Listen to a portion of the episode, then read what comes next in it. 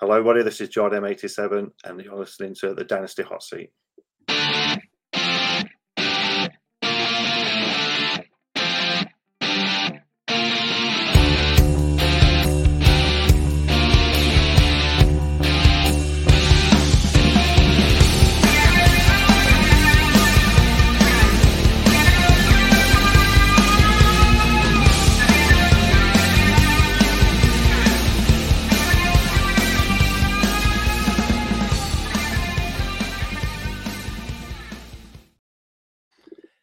Yes, hello everybody, and welcome back once again to the Dynasty Hot Seat, the only Dynasty show out there that is a certified inferno. And today we've got a get. We thought last time we put out an episode, it was so good. We had one of the Devy guys from the Fantasy Wildcard team. We just thought, you know what, why not do two in a row? And you know, rumor has it we've got the best one of the three on the show right now. I don't know. That's that's what I've been told, Jordan. I don't know. Is that is that true?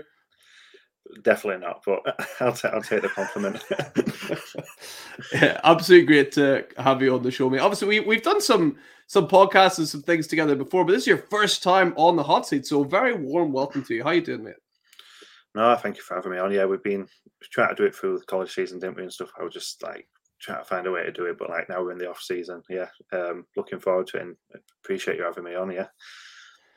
It's been absolutely great chatting to you guys. This obviously the full wildcard Devy team. You guys have got a sort of a different insight to these players compared to you know your your standard dynasty players because you've been watching these guys grow and play throughout college football, not just in the last year, but but since they really came on the scene. So I always like chatting to you guys. It gives a different insight about the full player's path and the full player's career. So I'm looking forward to to diving into the mock draft just in a little bit with you. But before we do that, Thank you so much, everybody watching. If you have not already, make sure you're hitting that thumbs up and that subscribe button. Hey, it's absolutely free. It doesn't cost you a thing, so so why not go for it? George, before we before we jump in into the mock draft, are there any trends or anything you notice about this 2024 rookie class in general? Like, is there any themes that are sticking out to you for for these couple players? I feel um like obviously during I was talking to Phil. Obviously, we're talking to you off air about this and stuff. And I think Phil did Phil come on in was it like November time and stuff, and and, yeah. a, and a lot yeah. has changed since then. A lot has changed. Obviously, you get a lot more people staying back in college now. You know, it's yeah. not like most people try and do the three years and and um, try and come out if they've been productive. But there's a few more staying for the fourth season now. So obviously, a lot more players have gone back, but for for the talent that's there as it stands at the moment, it's very wide receiver heavy, and it's some good wide receivers there. You know, running backs are, probably not as high as they have been in the last few years, but there's still some like could be some hidden gems later on. But obviously the quarterbacks at the top, but wide receivers is you can go down to the second and third round and possibly pick up two or three good ones. You know, you know, you know when it comes to the season. Do you think this is maybe going to be part of a trend where it's going to be increasingly hard for dynasty players to predict what a class is going to be like. Obviously, a few years ago we had the the 23 classes coming, and everyone was trying to get all these 2023 picks loaded up because we knew all of these players that we coming out. We knew Bijan was coming. We knew all these guys were coming. Do you think now it's going to be trickier because of all this NIL money and, and the ease of transfer? Do you think it's going to be maybe a trickier thing to predict what players will definitely be coming out of each class because a lot of them are choosing to go back? Yeah, yeah, definitely, one hundred percent. Obviously, with um, name, image, image, and likeness over in college now, you know, some people are staying back for that little bit of extra money, which, like, obviously, it sounds crazy, doesn't it? Where the money that you can get in the NFL, but if you believe you might be a second round pick, you know, borderline, like maybe going in first, second round pick, you might stay. You know, people in your ear saying, "Oh, just stay back. You can pick up." If if you look on like X, you see some of the the money like people are making, like Arch Manning, who is going to his second year this year. He's, he's, he's like round about three million. He's making a year in college now, and he hasn't even stepped like foot properly on on a, on yeah. college pitch. So, like obviously, you did when Arch Manning obviously committed like, like I said, going into his second year this year, you expected him in his third year to be coming to the into the NFL. It looks like he's mm, likely not going to play this year as well, so it might yeah. not be the fourth season until we see him. That's Arch Manning, a five-star number one recruit, which is which is crazy. Like, and obviously, it's not always the case, but it just seems to be more more percentage-wise than it used to be. Yeah, even with someone like like the TreVeyon Henderson one really shocked me, and then Quinshon Judkins also moving to Ohio State. That that just for me really showed me it's like, oh, money really is talking now in, in college sport, right? Because that wouldn't have happened without the money, right? No, I, I think it's like even with like an injury going in, like say after your three years, you can like obviously enter the NFL mm. draft, and um, even with an, an, an, injury, like you'd still probably be tempted just to get out there. But like now, it seems like a safer option with like an injury, you go back because I don't know how much. Obviously, I'm not an expert in scouting when it comes to NFL yeah. as an NFL teams and stuff, but you, it does seem like even with an injury, staying back for an extra year doesn't hurt. Can well. Yeah. Dependent, but it might not hurt. You look at Chris Olave; it, it worked out well for him, and I'm sure it's going to work out for a lot more players going forward as well. Yeah, exactly. So we might not have Henderson or or his teammate Egbuka to to pick from this draft, but we still have plenty of really really good players to work from. And George, good news for you is you're going to pick every single player here, so there's no worries about getting sniped by anybody here, which is absolutely fantastic. We're going to start off with the one one. This is a Superflex non tight end premium league. You're on the one one, George. Who's coming off the board and why? Uh, I think it's well, obviously some people are different stuff, but I think the percent highest percentage wise, everyone seems to be going this guy. I think the guy I'll go at number two is like a seems to be a surefire thing, you know, and obviously you normally, you normally would think, oh, surefire thing, high talent, you'd think going yeah. number one, but the um, the ceiling for this guy, which is quarterback Caleb Williams, is is so high. I've been obviously, I think most people who, who follow college football have seen him progress over the three years, and yeah you can see what, like I mentioned, his ceiling. You can see how high his ceiling is and what he can achieve. You know, as um, off script, you know, like guy. You know, we can like we can see what he can do in the pocket, but out of the pocket, he can be he's a bit of a magician, really. And you know, the, the talent there, you know, with his arm and and yeah, it's just it can be anything. You know, like that's how high it is, and I just I can't not pick upside like that at 101, you know, yeah. despite how good number one the 102 is. Yeah, he's an. I'm interested in all this. I think it's just noise. I'm not really sure how much of it is actually coming from Caleb Williams. But what do you make about this reading? Like, Caleb will not set foot in Chicago. He's not interested in going to the Bears. All of this kind of talk. Like, does that is that just smoke and mirrors from people who are looking for a story, or do you think there's anything to that? it's so hard to like to know what what is real and what is not. Like obviously, um, we, we've seen it in the past with um, people like Eli Manning, where it yeah. has happened before. Obviously, it's a big gap in time from from from then to now, so it's very rare. But I remember Kayvon Thibodeaux like um, going off of fantasy a little bit. Well, apart from if there's some IDP guys out there, but Kayvon Thibodeaux when he came out, it was like meant to be a consensus definite top three pick, and there was like stuff going around that he wasn't yeah. he wasn't really bothered about football. You know, he's like he's more interested in just picking up a bit of money, like making his own like way in life as in like a business thing. And he's he's done he's done pretty well so far over yeah. the Giants and stuff and everything. So it's one of them where I'm not saying that that everything's not true. You just got to be careful. Like I've never I've never seen Caleb Williams or anyone properly close to him come out, and also even like when it's it's not normally fathers and stuff, not mums and mums and dads, yeah. but saying stuff and everything. It's not always true. So Caleb Williams is staying quiet, which is the best the best thing for me. You know, if, if he came out and it was like denying stuff and everything, then you'd be like, I don't, I don't know, you'd be still questioning it. But Caleb Williams is quiet, which is that's that's good for me to say that it's it's it's not true. Yeah, yeah, I would, I would tend to agree with that. So we, we got Caleb locked in. You're talking about the pick number two is more of like a safer kind of bet. Is that is that Marvin Harrison Jr. for you then? Pick number two.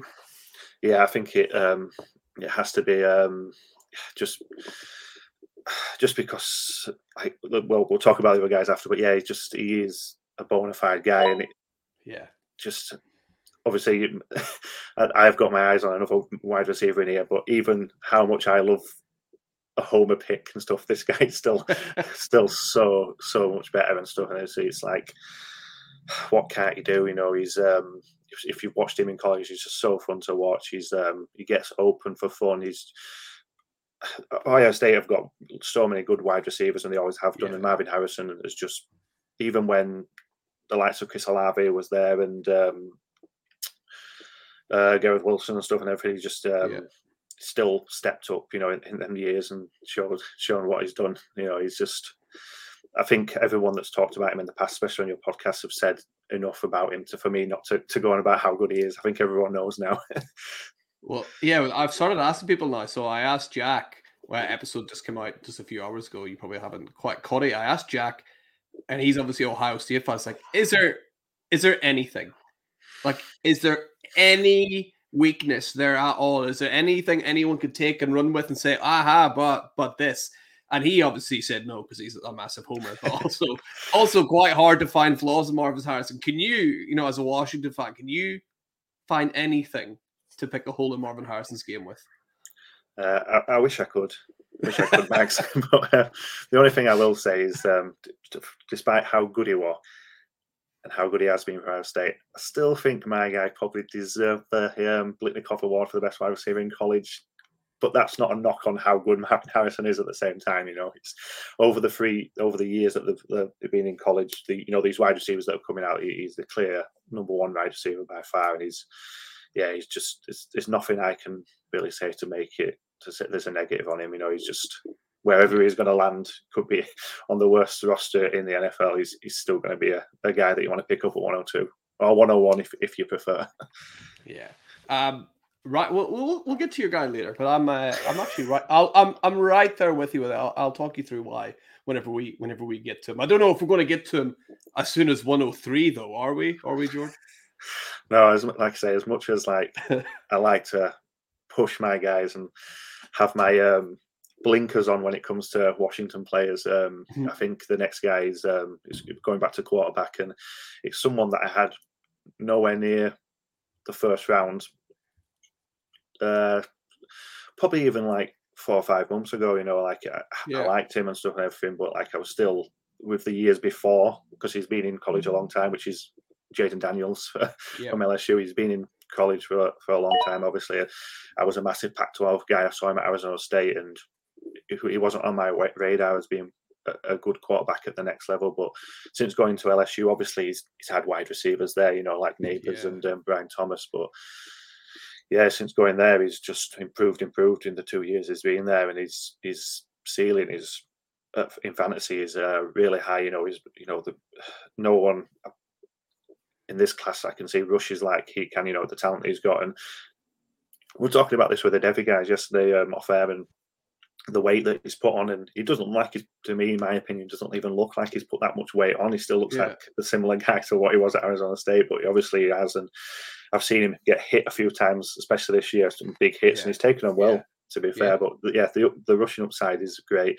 Still a bit to work on passing wise. You know, he's he's, he's got a good arm. You know, he's, he's he can make good throws, but sometimes, like as soon as he's pushed out out of the pocket, he, he, seems to he seems to do well, but he just seems to be quite eager to to to move out of that pocket quickly as soon as there's like like yeah. a hint of a bit of pressure. But stuff like that, you'd hope that he could work on at the next level. And um, if it all comes together, he's got quite a high ceiling too, despite having five years in college. You know, he's um, he's someone that like I was like I said, I wouldn't have this high a few months back, but yeah, he's is um just just it's that ceiling. Like obviously the floor is if it, it, can it can be a flop, but this is why we play fantasy for, for, for risks like this, you know, when it comes to rookies, you know, because if it does hit, it's, it's going to be brilliant for your fantasy team. Yeah, absolutely agree. He's he's got such a high ceiling. What would you say? What would you say is the thing that you've noticed Jayden Daniels has improved on the most since his time at LSU? He's um, definitely like his passing, but he's just his um, his accuracy and his like consistency with, with, his passing. You know, in the pocket, if he's got time, he's he's a good pass. It's just the only knock. Well, there's maybe a few, but the big knock on him is like as soon as he, he feels a bit of pressure, he wants to to get out. Unlike Caleb Williams, who's who, who stays in the pocket for as long as he can. You know, even when there's like an edge rusher or mm-hmm. defensive tackle breathing down his neck, and then he will move away from the pressure to try and stay in the pocket at times. You know, like to to make a throw. Jayden Daniels obviously like moved straight out of it, but but as a passer, if you went back and looked at his Arizona State days, it was so inconsistent, you know, overthrows and things like that. But accuracy eyes is really improved at LSU, and uh, people will say that obviously the two wide receivers has helped him, but you know he his accuracy has. If you like I say, just go back and watch some of his Arizona State, and you'll just see how far he's come as as, as a quarterback. Yeah, he's certainly got huge upside. I love taking him at 103. Interesting enough, the only two people to take him at 103, you and Jack, both taking him at 103. Quite interesting. Man. Sensible so, man. yes, exactly. So who's uh who's coming off the board next to you then at, at one four? Are you staying at quarterback or are you going back to receiver?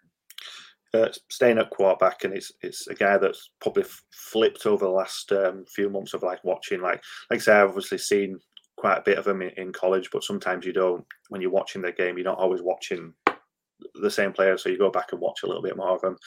And so these two have flipped around now for me. Um, that's Drake Maye at, at the 104. Still a very talented player, and um, obviously mentioned so many times. I think every time I listen to a podcast, I mention Drake Maye as the you know the size that you want at the next level. You know that prototypical yeah. size that as, as a quarterback, and, and he's um, a big, strong lad but also like you look at his physique and you, you, you when you see him run, he, he, actually is a really good runner with the ball yeah. and, and, stuff. You know, it's it's a surprise when you first see him. You know, like making runs like that. When I first saw it, like this this kid can move for his size, and um, yeah, his um, his arm talent's good. There's there's a few issues um, that again similar to Jayden Daniels that you'd hope at the next level getting to it with the coaches there can improve on. You know, he's um he's a bit inconsistent with his throws. He, it's strange because like obviously he's got a decent arm. I feel Drake Maye, but sometimes his his touch is is, is a bit off and like his mm. um the accuracy away. It's, he's just under throws. Sometimes he's just not getting that that timing right. I don't know if it's his mechanics maybe and stuff. You know, uh, there's better people out there when it comes to, to looking at that stuff than me. But you know, like things like that. But as a whole, as a prospect, he, he does excite me. And um, I remember, like in college, like against some of the tougher defenses struggled. You know, people like um, yeah. NC State and and um, Clemson, he, he, struggled against at the back end of the season, but he's he's done it with he's, he's done really well with a bad offensive line. You know, like and um, some half decent wide receivers. Look, you look at the wide receivers that Drake Maye had compared to uh, Jayden Daniels, and there's a, a massive uh, yeah. uh, difference and stuff. And he still managed to put up good numbers. So like I say, the upside is there for him. And despite him dropping below Jayden Daniels, and I just think that there's not much in it for me personally and stuff. Like Jayden Daniels as a rusher is probably like, well, definitely more exciting and more more like, possible to you know be put more points for your fantasy teams than Drake Maye, And I think that's maybe the only difference for me. I think they're both quite close, and I wouldn't if if people had Drake Maye at 103, I wouldn't I wouldn't like begrudge it. Yeah, it's the kind of thing that maybe if you have a couple of you're in a couple of different drafts, you might want to consider taking Daniels and some and, and taking Drake Maye and others. I think it would be foolish to put all your eggs in one basket for, for one of these two players because they're both they're both yeah have have some question marks. Daniels certainly the bigger upside guy, but but Drake Maye if he if he kind of rounds things out could could be a player in the NFL for for a very long time. He's got all of the ticks a lot of the boxes for that. So He's locked in at one four. Where are you going next then at, at one five, George? I think this is where it, when when you, when your viewers start watching, they'll definitely be screaming at the screen, Homer, Homer pick. But most people do go the other guy here, but I'm picking uh, my guy, Rome, Rome Odunze here, Ooh. and um, with, with, the other guy um, that will uh, will be my next pick. I, I haven't, I haven't. I know a lot of people have the other guy a, a, bit further away than this guy, but I've had him quite quite close to be honest with you. Obviously, I've, I've put my guy in front just because he's, he's he is my guy. I've got to put him there. I've got to put him higher up. You know, it's um, it's, it's got to be done. But yeah, Rome Odunze is just an incredible athlete, and I just it's great that I get to come and, and talk. Like obviously, as a Devy guy, I'm, I'm talking about the Devy prospects coming out, so I don't yeah. get to really talk about the rookies much. So, what what's great about me getting to talk about what we're doing is I see a lot of people knocking the two years. Like it's, it's been in, in, college four years. I get I see a lot of people knocking his first two years in um, in college. You know, and I'm not going to sit here and and dismiss analytics. I think they're fantastic. I, I have no time to do them. I, I look, I read other people's and, and take them in because they are interesting yeah. and they can help you in fantasy. I'm more of a a, a, a watcher of, of tape, but if you are going to do analytics, you need to like have the full picture, in my opinion. And if you look at Rome Odunze's two seasons, that you, you, with analytics, you could easily put a knock on him which is is fair. But if you got to look at the bigger picture and like as as someone who actually watches college football, you know, it's it's it can it can it can paint the bigger picture. And, and Rome Odunze in his first year, obviously 2020 was COVID. I think. Yeah. I think the Huskies played five, six games, and they weren't even all in a row. I think they had like two games in like they didn't start the season until October. They had two games, then they had like three or four postponed. Then they had two games, one postponed. It was just a mess. So yeah, it was. And then in the second season, obviously, as a Washington fan, they had it was just a horrendous 2021 season. They had Jimmy Lake, who was the defensive coordinator, who was going to Washington. The Commanders as um, I think I think he's at the DC there this this year. Um, he was a DC and a fantastic DC to be fair. Um, he took the head coaching job. He just it was just too big for him. Um, the yeah. quarterback play was horrendous. You know, the offense, defensive coordinator was was the plays were called were horrendous. It's just it was just a mess. And Rome Odunze still managed to put up um, decent numbers and all like not not the best numbers, but still decent numbers. Come to say how messy it was. But then when it all came together with like good offensive minds and things like that, you know, you saw what he did in the in the two scenes after. So I think that's why I I just feel it's got to be you've got to have the full picture and stuff because it's yeah. easy just to say that you know and look and go. Oh, I know there's a lot of Devy guys out there that want production, a big production. I think it's there's a mark. I think um, the, the guys over campus to Canton like um, do a wide receiver a one uh, wide receiver year one metric, which I think they want you to hit over 180, 190 yards in, in the first thing. I might be a bit off with it, but it's it's, it's a good metric yeah. to have, and it's worked quite well. And Rome Odunze, I think he just falls under it, but obviously with the COVID year and stuff, it's it's yeah, it's probably talked enough about defending Rome Odunze in these two years, but yeah, he's, we've we've seen what he can do on tape. He's um he, he's uh, he's an animal. He's he's a lot faster than people give him credit yeah. for, and he, he is. I wouldn't say he's the greatest route runner in, in the class. There's quite a few route runners that are better than yeah, him, yeah. but when it comes to the red zone, he just comes alive as, as a route runner and stuff, which is going to be massive at the next level. You know, for especially for fantasy. Yeah, that was one of the things I was saying about Rome Odunze is some people sort of knocked on how much how much separation he makes. And I said, it's really odd. He actually is best at getting separation in the red zone almost, where it should be really difficult to get that that separation. That's where he seems to shine. So I've got no real concerns about Rome Odunze translating to the NFL. I think he's got a multitude of skills that he's going to be able to use. I hope that he goes somewhere where he like isn't necessarily like the number one guy. I would love to see him go somewhere like almost like a Jordan Addison situation where he's not going to get double teamed. He's going to get some of the weaker corners and safeties playing up against him, so he gets a bit of a chance to shine. I think that would be really nice, nice for him. Do you think that his red zone ability is like his number one trait, his ability like in that contested catches, or do you see something else that his his best skill? Yeah, he's uh, like like I say, you mentioned the contested catches. He's, he's very good at that, and um, yeah. in the red zone. What just another another thing on him. What we're really good about him is when that's like I say, it was not a knock on Marvin Harrison. I just thought that when when Washington needed big games, there were lots of games last year where they needed big plays, and um, like there were when they played up at Oregon State, and it was like absolutely horrendous, like thirty mile an hour winds and stuff like you know yeah. over there and stuff. They just that's where Michael Penix went. He went to Rome Odunze constantly. To you know, when Jalen McMillan was injured, they went to Rome Odunze constantly, and um, that's why that's why he's like a stud because he, he, can make contested catches in, in tight windows. So I'd say yeah, the red zone, but contested catches, you know, just he do, he can separate in the red zone, but in in the open field, he doesn't need much separation. Which I know it's good to have separation, but at the next level, it might be more difficult. But I, I still feel he, he'll be okay. And yeah, I touched on this earlier. I graded out my college sort of tape based on just the 2023 film alone and nothing else. And based on only that film, Rome Odunze was the best wide receiver in college.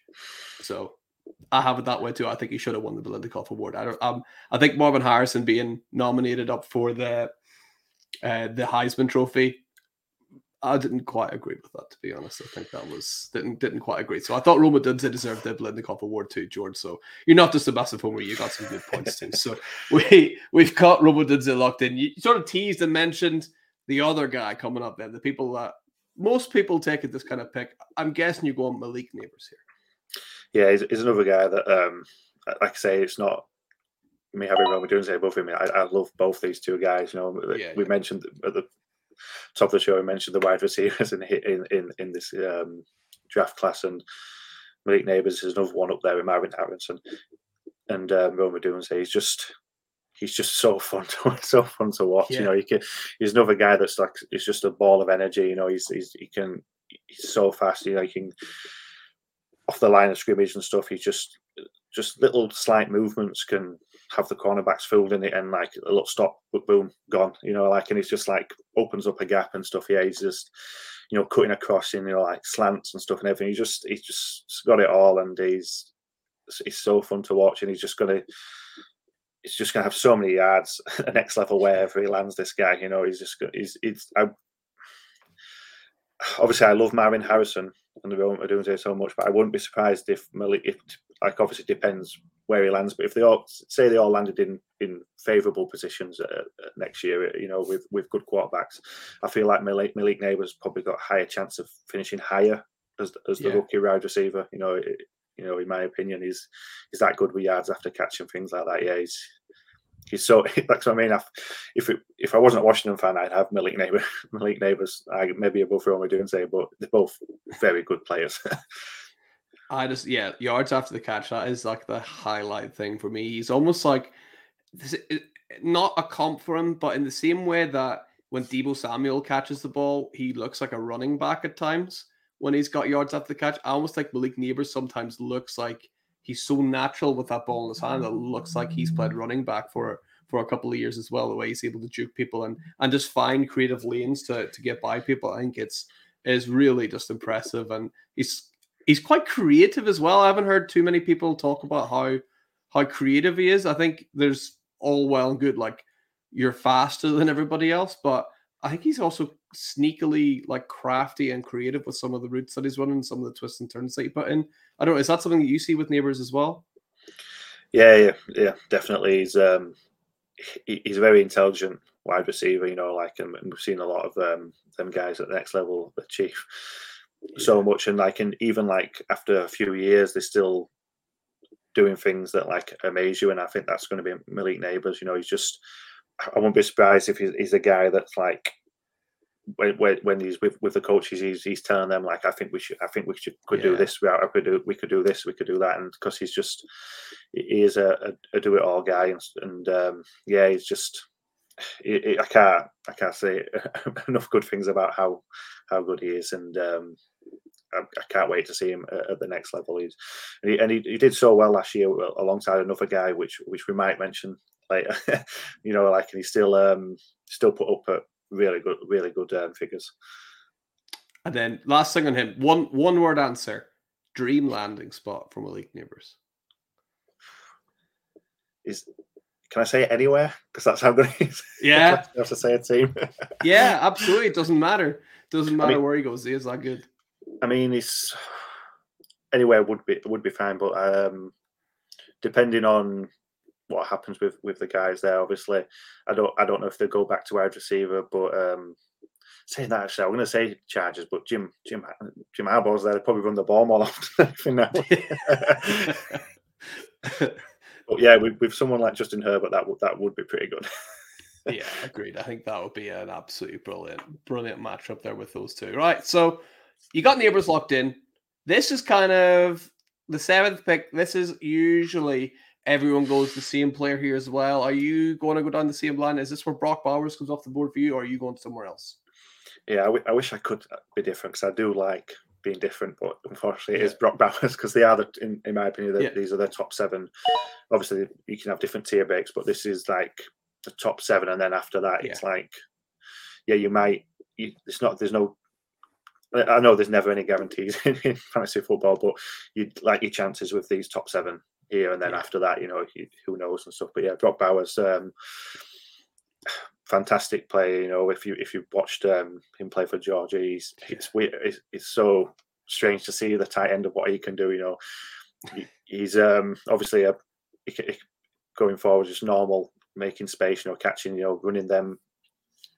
A good route runner. You know, and um, Yeah.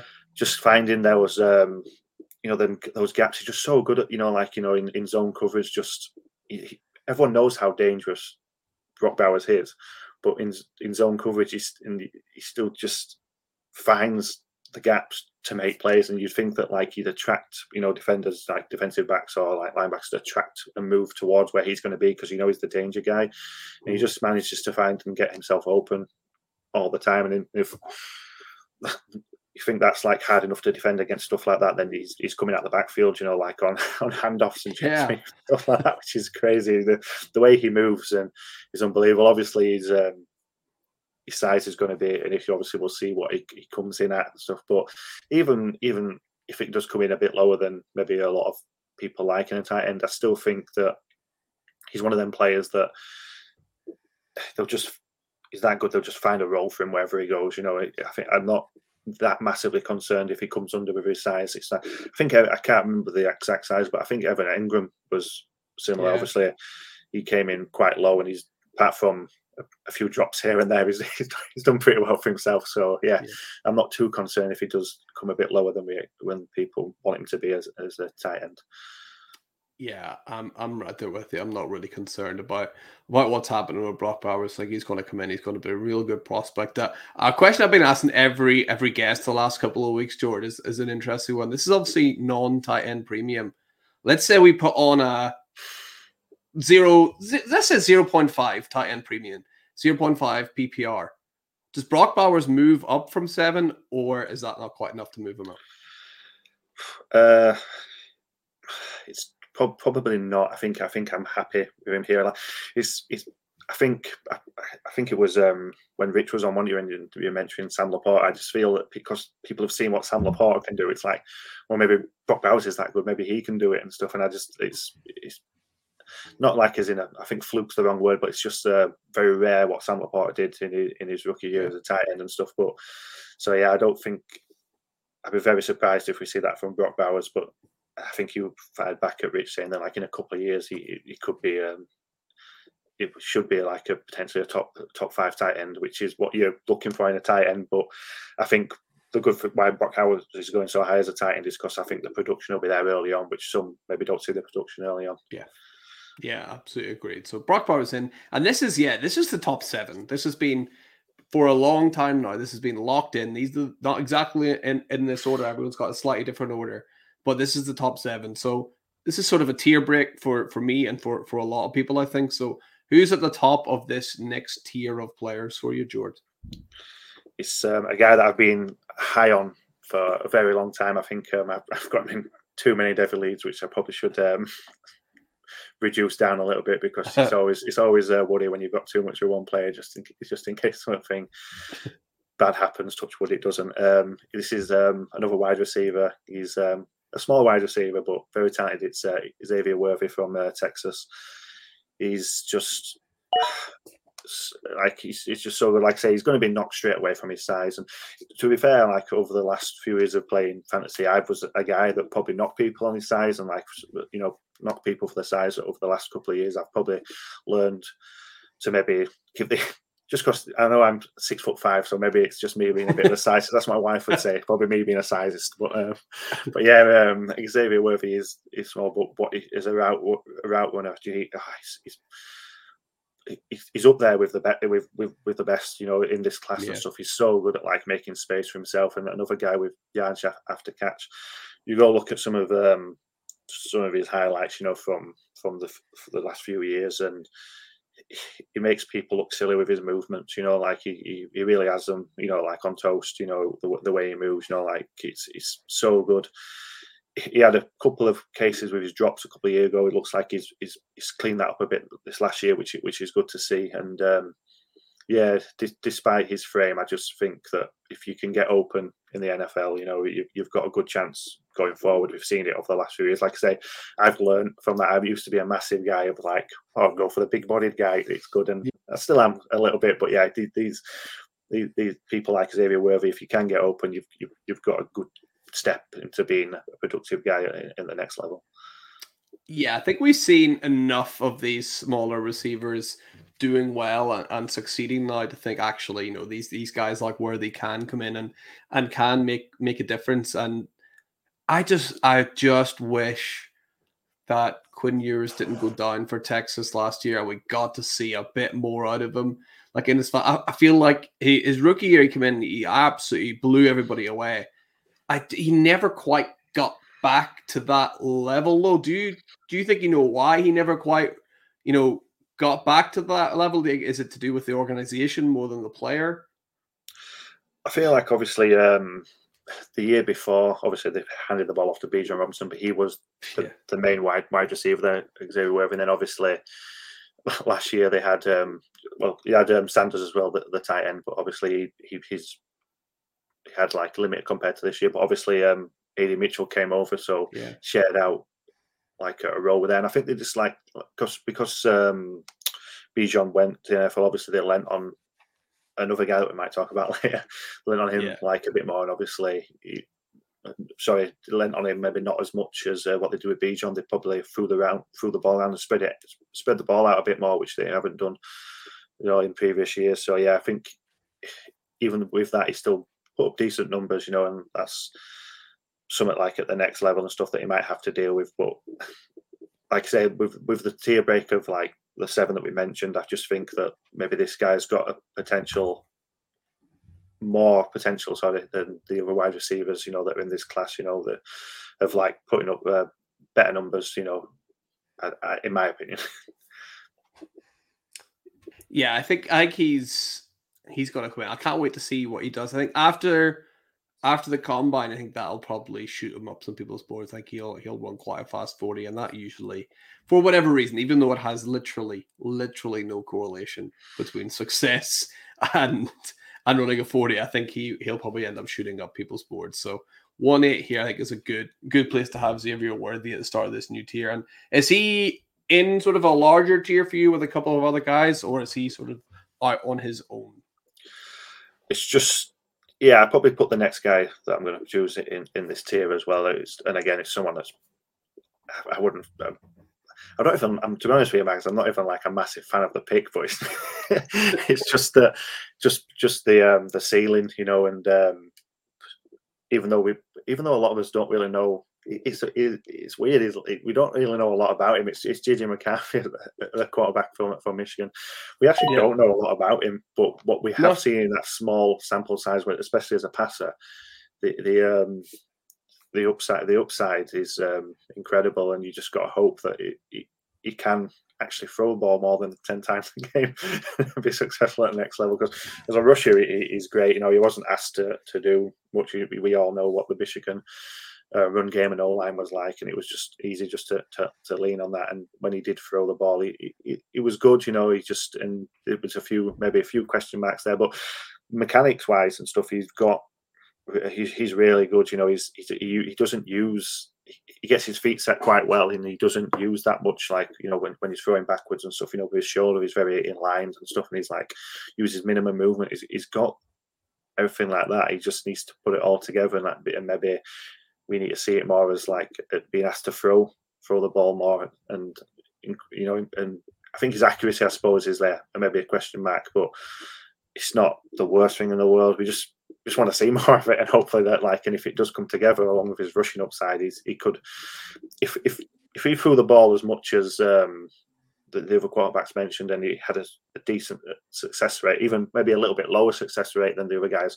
Obviously, Jay McCarthy would be right up there in the top in the top four. We just haven't seen what we want to see from it as, as fantasy guys, have we? Yeah, he's he's one that a few a few months ago I sort of thought someone's some NFL team is going to take him maybe too early.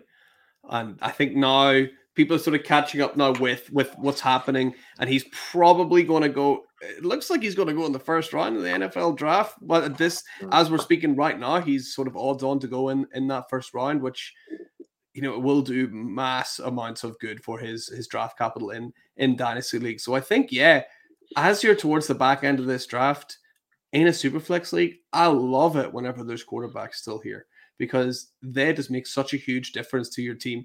And you know, this time next year, JJ McCarthy, if he hits, you can get Xavier Worthy plus Brock Bowers plus these guys going ahead of him. You can get them plus extra going on top for a player that you took just a couple of picks right after them. So I'm a big fan of of doing this and taking taking swings on quarterbacks, especially towards the back end of the drafts. And I think JJ McCarthy is a really good example of someone who's like, hey, why not swing for the fences with him? So I love the pick at, at one nine. I think that's really good value.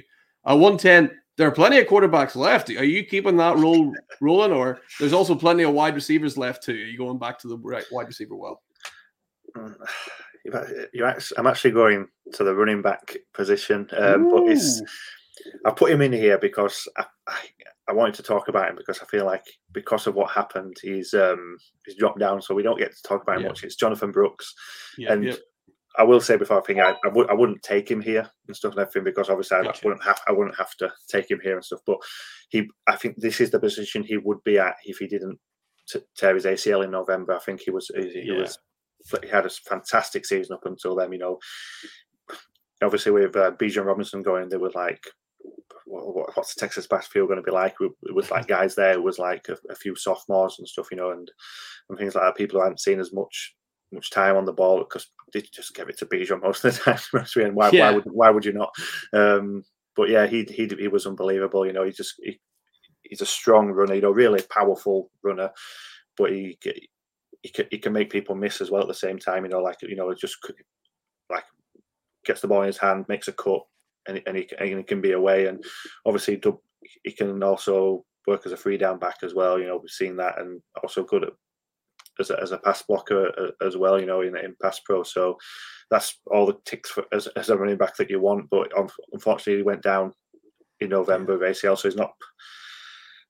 I'm not a doctor, but I feel like he, if he doesn't miss all of it is going to miss a high percentage of, of, the season. You know, obviously being a, being a rookie, but I feel like if that didn't happen, this is this is where he would be, and a lot of people, a lot more people talking about. It. There's still a lot of people talking about him, to be fair, but I just think that obviously he could, he's going to slip down into the second round, maybe mid second round, maybe later. It depends um, depends what drafts you in, but yeah, so I'd hold on and and wait. But I still think he, he's a good pickup, you know, and hopefully in uh, 2025 we'll, we'll he can come back from that ACL and, and show that he is he, can be a good running back at the next level. I think the more I think about Jonathan Brooks, more I'm like he is like it's usually never a good idea if you're a rebuilding team to take a running back. But Jonathan Brooks might be the exception here because he's not probably not going to play a lot of football next year. So it's good to get him on your roster. Hopefully, then you'll have loaded up on, on 2025 picks because Uh, you'll know more than me, George, but from what I can see, it's a completely different story in 2025 in terms of running backs. You got all all things considered, you'll have Henderson coming out, you'll have Ollie Gordon coming out, you'll have Omarion Hampton coming out. You have a lot of these running backs that are going to appear. Then you can plug in Jonathan Brooks, who's going to start playing. That's really, really nice for your teams, right?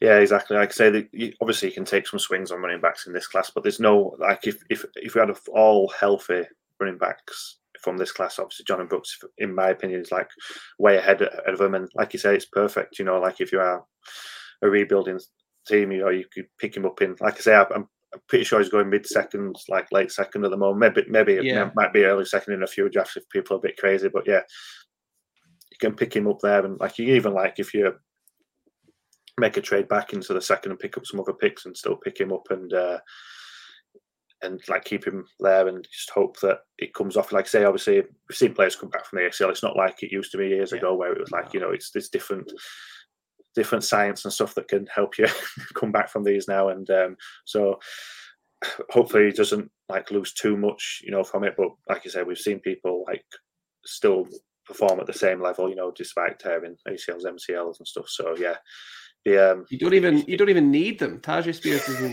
have one. like it doesn't matter. Yeah, that's true. yeah, so I think he'll be just. He, I actually think he's going to continue after the draft. I just can't wait to see how low he falls. I hope he keeps falling. I'm going to keep my mouth shut about him. I'm not going to spend anything because I think he's going to keep falling. Because these running backs are going to go to teams, and people are going to get excited because one of them's going to end up in, in a good spot and Jonathan Brooks isn't playing football, so he's going to continue to slide down, which makes me happy because I'm going to pick up some more, some more Jonathan Brooks. So I, I love that pick there. I think you're right. If he was fully healthy, that is exactly where he would be going towards. I think you're spot on. So you got two picks after the first round, and then I think we might be good for time to quickly speed through a second round as well, George. So who you going with the penultimate pick of the first round? It's the other LSU wide receiver. It's uh, Brian Thomas.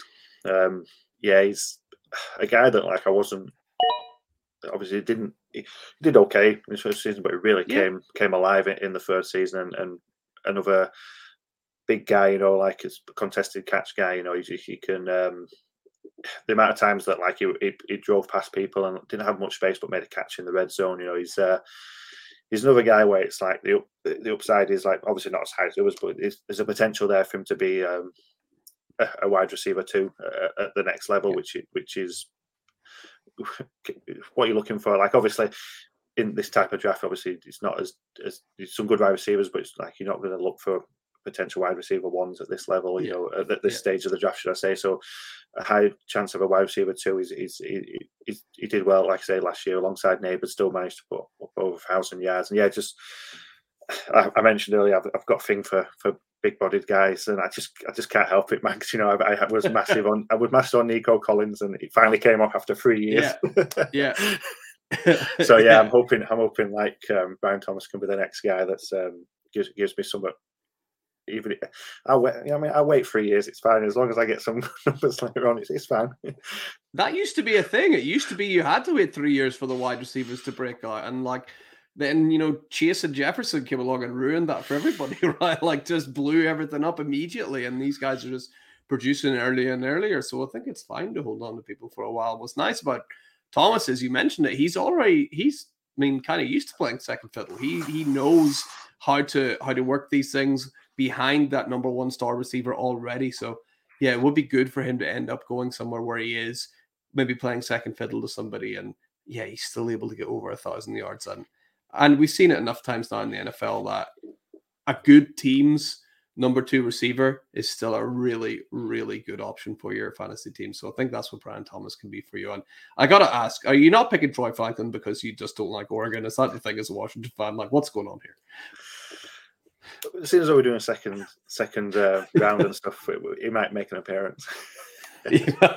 so he's he's not he's not coming in at one twelve. Who's who's your final pick of the first round? If you're if you're being a massive homer and not picking the Oregon player. to be fair, you say that I am being I'm even being a bigger homer than you actually thought by not picking Troy Franklin. But I will, again, I will say I would not pick this guy here. But I just thought that if yeah. the only had time for first round, I wanted to get this guy in because yeah. I feel like this guy's being very underappreciated and stuff. It's um, Jalen McMillan. People are just going to be laughing at him. He's just picking all that Washington play. He just wants to talk about Washington. But honestly, Jalen McMillan is again. He, he, I think he's going like in the third round at the moment, which is yeah, it's, it's, criminal in my opinion. And obviously, we've still got a lot of time before. Like I know people do rookie drafts a bit early, but the more likely they're going to be after the draft. So there's a lot of time still for him to, to move up, and I, I think he will. I think just because he was so good over the years he's been there. He was more productive than Rome Odunze in, in, in, the COVID year and the um yeah. in the 2021 year and stuff. So he's um he's obviously injury last year has has taken a knock on his um on his, on his stock, you know, in fantasy, and um I think he tried to come back a bit too fast. He got injured. He got injured again, but when he's when he was in that Washington team, he was um, he was so good. He has good speed good length. He, he, he, a lot of the time he's play out the slot, but he can play out, out wide as well yeah. and stuff. He's got really good hands. He just he just separates so well. He just he just gives himself so much space to make plays. And just like I say, I think um, people have like um, dropped him so down because of the injuries. But I think if, if he stays at the third round, I feel he'll be like the steal of the draft. He's just yeah. so talented. You know, all three of these um, the Washington wide receivers are like talented, which most people say, well, you're going to say that, but they, they are. They're, they're so yeah. good. And what's good about these three guys, which is might not be fantasy relevant, but what what um, NFL teams will love, which could see them go higher in the drafts, is they block so well on the outside for, for the teammates as well. You know, we know how much Kyle Shanahan loves a blocking wide receiver you yeah. know, over there and stuff. So yeah, and I feel that people, uh, coaches see that and they like the enthusiasm and they like wide receivers that get their hands dirty. So that could be a, a, a reason why they get drafted higher. But just pass catching alone, Jalen McMillan, yeah, six foot one, 195 pounds. He doesn't look it when you're looking at him on, yeah. on the screen, but yeah, he's he's he is that size, and he's and like I say, he's, he, he is a really good wide receiver. And that's why like I say, I'm not going to pick him at the 112. I just wanted to make sure I got a chance to talk about him. I love that. I'm actually really glad you brought him up because I can't remember who exactly. Well, I've had a few people on who've taken Ja'Lynn Polk ahead of McMillan, and I've sort of mentioned like to me watching the Washington games, Polk was very much the third option in that team behind, you know, obviously Odunze. And for me, it was McMillan was was the second option, the second read that that Michael Penix Jr. was looking for, not Polk. Is that is that something that you've seen? Obviously, you'll see a lot more as a Washington fan, but that's what I've seen. Yeah, yeah, that's exactly what it was. Um, like I say, Polk's a really good wide receiver as well, but he was the he was the third wide receiver, just a very yeah. good third wide yeah. receiver on the Washington team. But good. obviously, he managed to pick up a lot more players last year, but just obviously McMillan McMillan was down, and um, which obviously helped him going forward for, for his draft stock. But yeah, he's McMillan was definitely the, the 102. And even in 2022, you could argue that Odunze and McMillan were both quite close together. You know, it was like yeah. talent wise and st- stuff, you know, Odunze probably edged it, but they were a lot closer than they are now. Obviously, because of the injury, he didn't get to show as much this year. They, I did, I, to be honest with you, I wasn't sure if he would stay back in, in school and stuff, but obviously, he just thought he's done enough before that just to. Yeah. To, to, to himself in the draft, and I still think he'll he'll go a decent decent um, rounds. You know, I, I would I would I would be surprised if he falls out into day three. I feel like he's a day two guy, definitely. Yeah. Is your is your pass cut is the is Washington's pass catching tight end? He sort of came on towards the end of the year. Is he coming out in this year's draft, or is he still a young guy? Um, no, the both the both guys are coming out. There's Jack Jack Westover and um, yes. and uh, I'd, say, I'd probably say Devin Culp's probably a little, little bit more, a little bit better probably got more athleticism. It's just weird mm-hmm. because like I'm going to be interested to see where they go because like in fantasy circles, no one's talking about these guys, but they are both really good pass yeah. catchers. But when you've got five, three wide, receivers that, that, that Washington have had, it's like hard to get them in the game. But if you go back and just watch the little bit of tape that they have, you know, like you say, they haven't made loads of space, but still, you can see the athleticism from both of them, and obviously pass proximity. I am going to be intrigued to see where they go. Like I say, I'm not. I don't know with tight ends, you never know fantasy wise. It, it might be ones that you pick up the waiver wire later on, but I think as a, as NFL tight ends, just in general for your teams, I think they're both potentially good pickups. Yeah, I remember doing a write up about Westover when I was watching like weekly the weekly games, and he was one of my star players. Was like it's like this is the last thing that Washington need. It's another great pass catcher. It's like how many of these guys you got here? Like it's unbelievable. So yeah, he's he's someone I'll be keeping my eye on. And then I know he's definitely coming on. So Jordan, we're gonna we're gonna speed run through this second round. Right, what we're gonna do? You're gonna pick your next three guys in a row, and then we'll pick one of those guys just to chat about a bit, and then we'll we'll speed through the next three. So we're gonna go rapid fire. Who's pick two one, two two, and two three for me.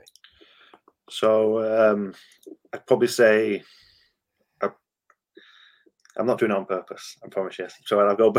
to be fair, they're both they're, they're, both together and stuff and everything. Like uh, so, I'd, I'd, probably go. I'd probably put Keon Coleman ahead of then Troy Franklin and then um, Blake. Um, Blake, you'd, you'd, love it to be Blake Corum this early, but Bucky, I would, I would. Bucky Irvine, um, Irving yeah. as well at, at the um, 203. So I, I put two Oregon players in there. That's fine. Yeah, yeah, that, that's quite nice. I I did decide to become an Oregon fan as well, Jordan. I don't know if you. Oh, cheers. Yeah, I did. Um, just just watching. on. Yeah, no, just just watching them. I just it's the uniform. It's actually mainly to do with I love the Mighty Ducks and it's the the Ducks and the whole. That it just it just lined up. So yeah, I have decided to become an Oregon fan, and that doesn't mean I'll, I'll put I'll put allegiances aside. Although I do like and and Bucky Irving. So let's let's talk about let's talk about Troy Franklin, right?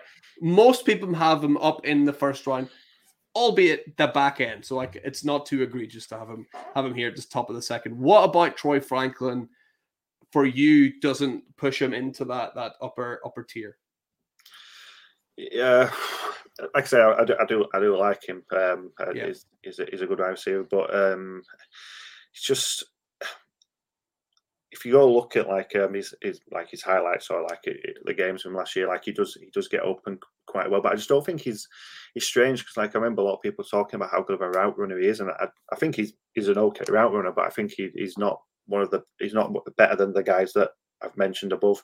Like obviously Brian Thomas, like maybe, but Brian Thomas yeah. physically, you know, like um, you know, win, winning at the, at the, top of the catch catching contest. That's why I've had him above. That's probably my preference of like having a big body guy. But yeah, I just think that like he's just his route running just is not as polished as the others, and that's, that's why I've obviously got Keon Coleman ahead as well. It's like I say, it's probably my preference and stuff and everything, unless you can really separate Yeah. people like like um, Xavier Worthy. Yeah. But um, which is probably uh, you probably might think I'm going to contradict myself with the next three players. But yeah, I just I just um, I just think that like yeah, he's, in obviously we know that he can probably maybe polish and become a better route runner at the next Yeah, level. But yeah, he's just absolutely. he's just um, just needs to be a little bit smoother, I'd say. Uh, But he's still still like as a as a pass catcher getting up and down the seams and stuff. Definitely. He, he's he has got talent. Yeah, and it shows you how good this wide receiver class is when you get someone like I, it's rare you get a player like a Troy Franklin at this rece- receiver position available in the second round. So that is that is really cool for this this year's class for sure. So let's let's lock in the next three picks then, Jordan, two four, two five, and two six. So here I've got um, I've got Braelon Allen, then I've got um, another Washington, Michael Michael Penix, and I've got uh, Ja'Tavion Sanders. Love that. Uh, okay, let's go. We've not we've not spoken about Ja'Tavion Sanders at length yet on the show, so he's a real interesting prospect. I think he's someone that is just one of these athletic freaks, right? And just a tight end that maybe might take a bit longer to break out, but he certainly has all the all the tools athletically to do so, right? Yeah, he's um, he's probably like like like when you when I think about it, like more, I probably maybe have him a bit higher when I look at things like that. But I just think as as, as a pass catcher and everything like that, he, he's fantastic. And like Yeah. I say, with um, with Brock Bowers, he, he's he's similar. He, but like with with Sanders, I just I don't know what the NFL are going to think of him as like. t- Are they just going to because they'll just have to use him as pass catcher? He's not very good. He's not a great blocker Mm, and stuff. So obviously, again, he could he can work on that at the next level. And they might yeah, make make him into one, you know, like and, and work on him with that. But with Brock Bowers, just because what he can do from behind the line and things like that is he's, he's going to be used, you know, in, in different ways. With Sanders, are they just going to use him as as as a as a, a pass catching guy? Like I think um, Rich mentioned it, which was a great point with with the with the Yeah. Bills, you know, but with um, Kincaid. with Kincaid, yeah, it's it's, it's that's the only thing that the knock that brings him down the board. But like as a pass catcher, he, he's really talented and stuff. You know, he's uh, he, he moves really like you, you look at him when he gets the ball in his hand, and he doesn't look like he's moving that fast, but he, he's going past people. It's, Yeah. it's got strange. Yeah, he's an absolute unit as well. Like just one of those guys, almost like David Njoku is maybe not the perfect like example, but it's somebody just like, oh my good, like this guy is that big and can run that fast. It's sort of like it, it, it doesn't quite add up a lot of the time. So I think he's he's going to be someone that's going to be a hell of a lot of fun to watch. But yeah, it might take him a little while to to become fully fantasy relevant as he like learns the nuances of of tight end, which again used to be the way it was. It used to take three years for tight ends to come along anyway. So no harm in that happening for Sanders as well. So we got another round of three picks to lock in then, George. Two seven, two eight, and two nine. Who you going with? So we've got Ladd McConkey first, which is probably the contribution I was saying, like that people might think we've, um, but well, we might get onto it. Ladd McConkey, and then I've got Bo Nix, and then AD Mitchell.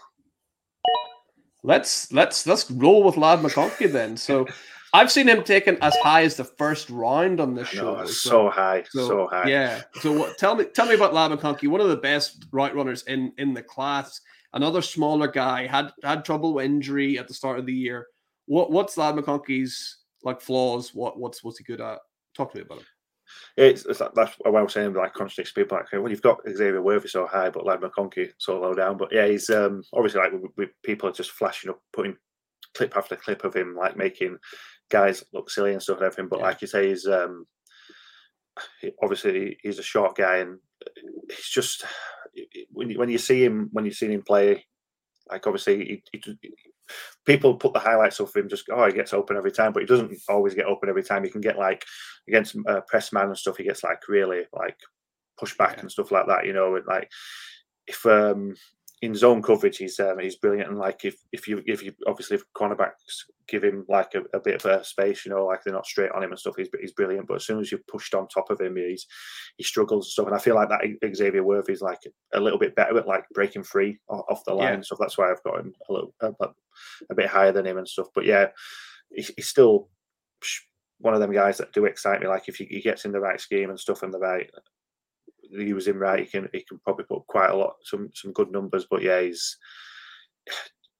like I say, he's he, he does make people look stupid with his route running. You think when you see a few clips like you think he's going to be unreal, but the, the first round's just too too high for me. To, wouldn't want to be paying that much. I think I feel like it could go a little bit high, a little bit higher than this, you know. But yeah, I'm quite happy with, with where he is. To be fair, he's one I think is really going to depend on on landing spot as well. Like if he goes somewhere super exciting, like if he goes to like the Chargers or somewhere that's an opportunity, he will fly upwards. But if he lands like the Titans or like somewhere like somewhere where people aren't excited, like the Patriots, if they don't take like a, a quarterback, then he's the hype's going to like just take a bit of a flop, I think. So he's someone who landing spot is really going to going to depend. As people, if people can paint a picture of Ladd McConkey being a fantasy success, he'll he'll fly up the board. But if they don't like the landing spot, I think he might drop down even even further than this. So it's going to be interesting to see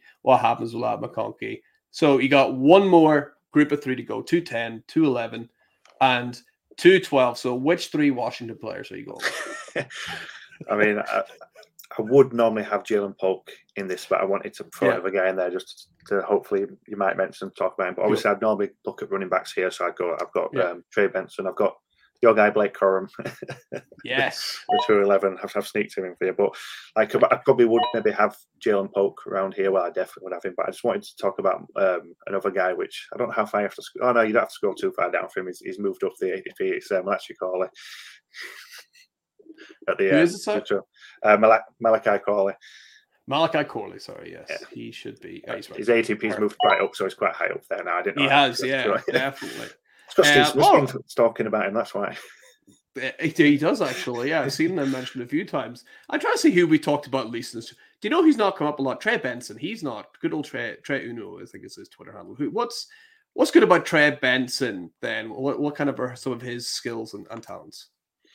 Well, I thought he was going to be the number one running back when the mm-hmm. season started, I thought, oh, he's probably likely if he has the season he had in 2022, he's probably going to be the number one running back off the board, you know, um, in the next draft. But yeah, he's um, another powerful, powerful runner and stuff. But he's um, he, has got good, um, decent breakaway speed as well. You know, he's um, really good. He's shifty guy. You know, like get getting through it, but just um, it, it just didn't work for him as much in 2023. I don't, I, I don't actually know why they didn't use him as much as they did in 2022. I'm not, yeah. I don't know if he had like was had some niggles and stuff, but nothing really came out that I saw. But yeah, but when he when he did play, he obviously made he, he looked similar to what he did in 2022, which he had that really good year with, with Florida State.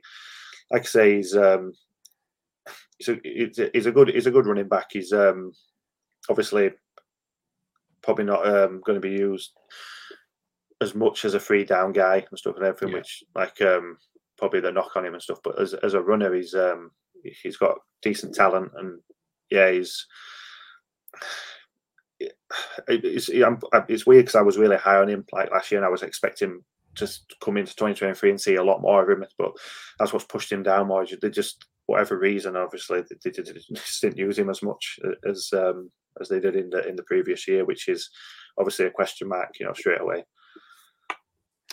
Yeah, he's he's someone that every time I watch him was like, oh, like I, I like what I'm seeing here. Like this running back class is getting obviously a bit, bit of a hard time. There's not a lot of like bad running. There's a lot of pretty good running backs. There's not a lot of running backs who are like they're absolutely terrible. Like avoid them completely. But there's no superstar, right? There's no Bijan. There's no there's no Breece Hall. There's no there's usually that one star, and people were kind of pushing TreVeyon Henderson into that role before he said he was going back. I don't even think he was that either, to be honest. So it is a bit of a funny one. And I expect once you get to like their late seconds and your third rounds, there's going to be a lot of green on people's boards as people are just going to take shots and running back left, right, and, and center. So Trey Benson there at the late, late second round. I really like the value on him there. And plus, what will happen is, yeah, I keep predicting after the draft, these these running backs are going to get pushed up because people are going to get excited about where they're going to go. So I expect we'll see them go higher and higher and higher up. So I'm really interested to see how that goes. And Jord, before we close down the draft here, any sleeper players, third round plus that you're like, I really want to talk about this guy. Let's let's chat about him a little bit, who could be an underlying prospect. Well, like probably a month ago and stuff. I had I had this guy, but he, he's really crept up on. I've seen a few people put him in um, first round, which is um, I, I, always I always butcher his name and stuff, but Xavier Legette, I think it's how he's pronounced. Oh, yeah. mm-hmm. But he's really moved up recently and stuff. A lot of people are talking about him. I think obviously Senior Bowl like helped stuff, but I'd probably say like we mentioned, running backs, but Estime is a guy that's been slept on at the moment. Yeah. And stuff. He's done really yeah. well for, for Notre Dame. And he might end up, like you mentioned, getting the hype soon. But as of now, he's not getting the hype. So which is which is great. Which I'd love to like, give him the third round. He's going to be there, and it's going to be a, a, a, great pickup for me. I'll probably have a lot of him if he's there in the third round. You know, he's um, he's uh, he's he's a, he's a talented guy, and like I said, like I say, he's absolute he's, tank as well. He, he, is, yeah. He's just like if you like I say, you probably obviously watched college football quite a bit last yeah. year. Did you did your Fred's the, the, way he runs and stuff is like, and it's they just feed him what's what's good obviously for fantasy wise and stuff and everything. They feed him, and then when you get to the um if when you get to the goal line, they just feed him some more until he gets over. and he, he got, a, he was really good at that as well. Like yeah. almost as good as Blake Corum, not quite. Yeah, because I'm not saying that like obviously it's something you look for, but it's like oh, goal line goal. You know, if he's great from the goal line only, like we saw what Gus Edwards did, took points off everyone just for being on the goal line. But obviously, it's, yeah. it's, it's, an added bonus if he can run as well as well as on the goal line. Yeah, he's the perfect complementary back to like uh I can't think of one on top of me. A team who's got like a speedier kind of guy, almost like if the Lions didn't have David Montgomery, Estime would be really good to come in to be complement with with Jahmyr Gibbs. So I think he'll he'll find himself a nice spot there. And yeah, Xavier Legette, a guy that uh, started off super hot, right? I think he was leading college football in receiving yards with Spencer Rattler, and then the whole team kind of fell to pieces a little bit. So it kind of faded down again. But now he's he's coming back with a vengeance. So he's obviously got a lot of talent to, to even be up there in the first place, leading college football in in receiving yards. So yeah, I can't wait to see what happens with with Xavier Legette. And Jord, that that brings us to the end of the show. I just want to say thank you again so much for coming on and giving us your insight into these into these rookie players. Do you just want to remind everyone where can they find your work online?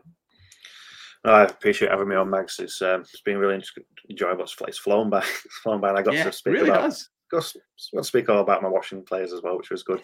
But yeah, um, obviously part of the uh, the wildcard team now. You know, with with the Devy boys, you know, Jack and uh, Phil, which is um, a third episode is going to drop on on Friday um, about the uh, the freshman quarterbacks that are coming in this week. And yes, yes so you obviously follow follow me on Twitter, uh, no, X should I say, at Jordan87. You can see like um, my work. I obviously do a bit, quite a bit of writing for Ole Miss as well. You know, the fan side of things. So yeah, catch all my work there. So yeah, thank you for the letting me have the shout out.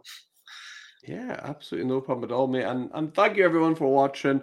I'm sure everyone who's got to this point has already hit like and hit that hit that subscribe as well. Hey, if you're listening, by the way, if you're listening to the podcast, why not leave a rate and review on whatever the hell you listen to on Spotify or on, or on Apple Music? I don't think I've ever asked people to do that before, so that'd be very kind of you if you could, if you're enjoying the show. If you don't enjoy the show, hey, don't don't leave any review at all. Just just just keep that to yourself. That'd be great. So one more time, thank you so much for everyone. Jord, thank you once again. Thank you everybody for listening as well. And remember, for anything Dynasty you need to know, keep it locked right here on the Certified Inferno. I will see you next time.